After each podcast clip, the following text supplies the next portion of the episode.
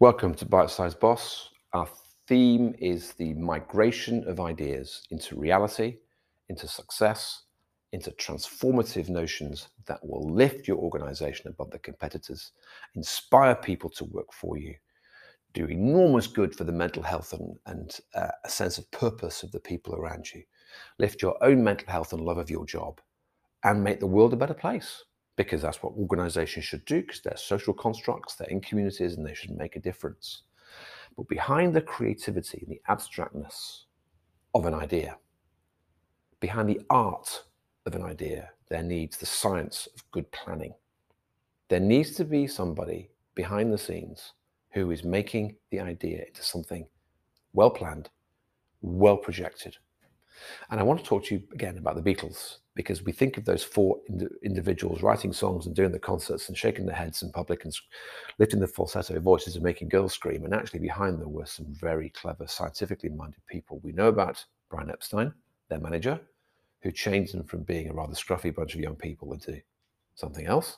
George Martin, who said, please, please me should not be half the speed. That's what the Paul McCartney and John Lennon brought to him. Come on, come on, come on, come on. He made them double the pace and created a fabulous hit single. He was classically trained. He was trained in other areas of music and TV production. He wasn't necessarily the natural fit for the Beatles, but they appreciated him and he brought science to what they did. And so did someone called Astrid Kirchherr. Now, this is someone who doesn't get as much credit as she deserves, but she was the one that created the Beatles look, the Beatles hairstyle look, because she was a photographer.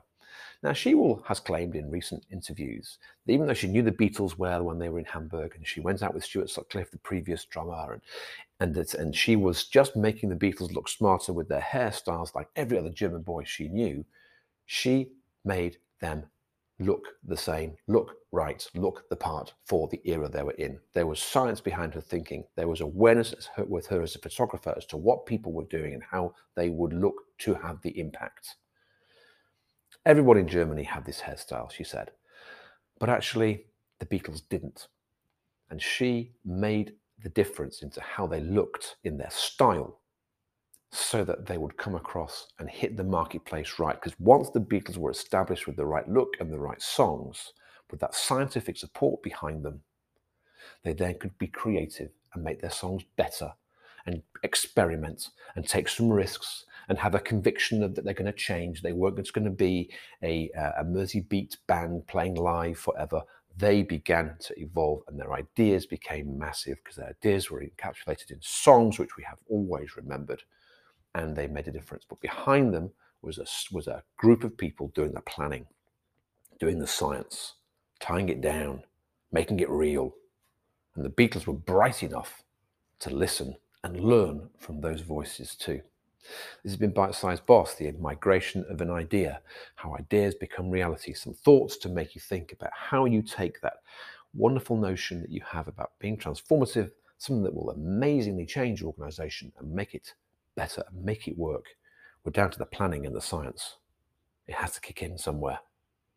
Let's keep talking about this wonderful notion of idea migration.